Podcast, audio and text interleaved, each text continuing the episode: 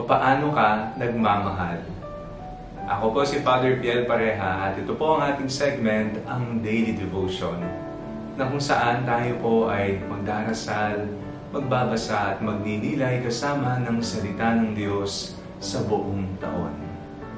Manalangin tayo. Sa ngalan ng Ama, ng Anak at ng Espiritu Santo. Amen. Halina, Banal na Espiritu, liwanagan mo ang aming puso at isip nang maunawaan at maisabuhay namin ang iyong salita. Amen. Our Bible passage for today is from the Gospel of St. John chapter 3 verse 16, and I read it for you. For God so loved the world that He gave His only Son, so that everyone who believes in Him may not perish but may have eternal life. Paano ka nagmamahal?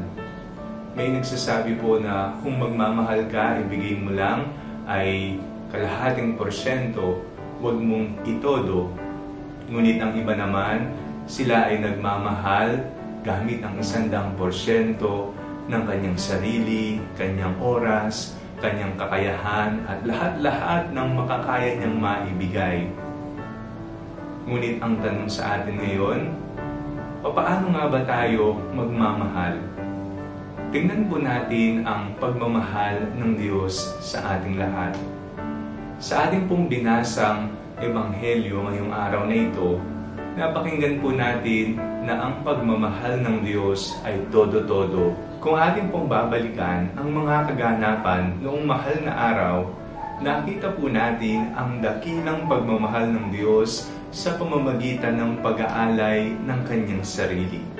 Walang itinira sa kanyang sarili, inialay niya maging ang kanyang buhay para sa ating lahat. At sa kanyang muling pagkabuhay, ang pagkabuhay po ng Panginoon ay tanda rin ng dakilang pagmamahal niya sa ating mananampalataya. Ang pagkabuhay po ng ating Panginoong Jesucristo ay isang maliwanag na ebidensya na ang pagmamahal ng Diyos ay matingkad at walang makakatalo nito maging kasalanan o kamatayan man. Todo-todo, labis-labis, umaapaw na pagmamahal. Tayo pong lahat ay inaanyayahan na tularan ang pagmamahal ng Diyos. Sa tuwing tayo po ay nagmamahal, wala sanang maging kondisyon, wala sanang hinihiling na kapalit, kung hindi purong pagmamahal para sa lahat. Ginagawa mo ang isang bagay na ito sapagkat ikaw ay nagmamahal. Ginagawa mo ang isang bagay na ito sapagkat ito ang tama at nararapat. Tularan natin ang Panginoon.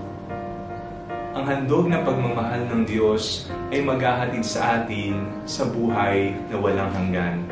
Sabi nga ng binasa natin na parito ang anak ng Diyos, hindi upang kondenahin ang lahat ng tao, ngunit kundi ipamalas ang kanyang pagmamahal at upang dalhin lahat ng naniniwala sa buhay na walang hanggan.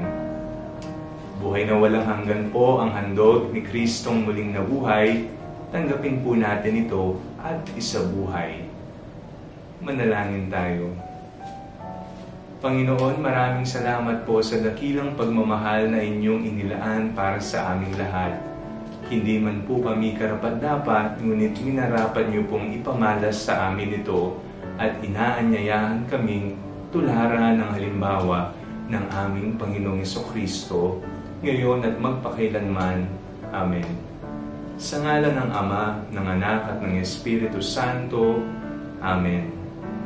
Huwag niyo pong kalimutang i-like ang video nito, mag-comment po kayo, and share it with your family and friends. God bless you po.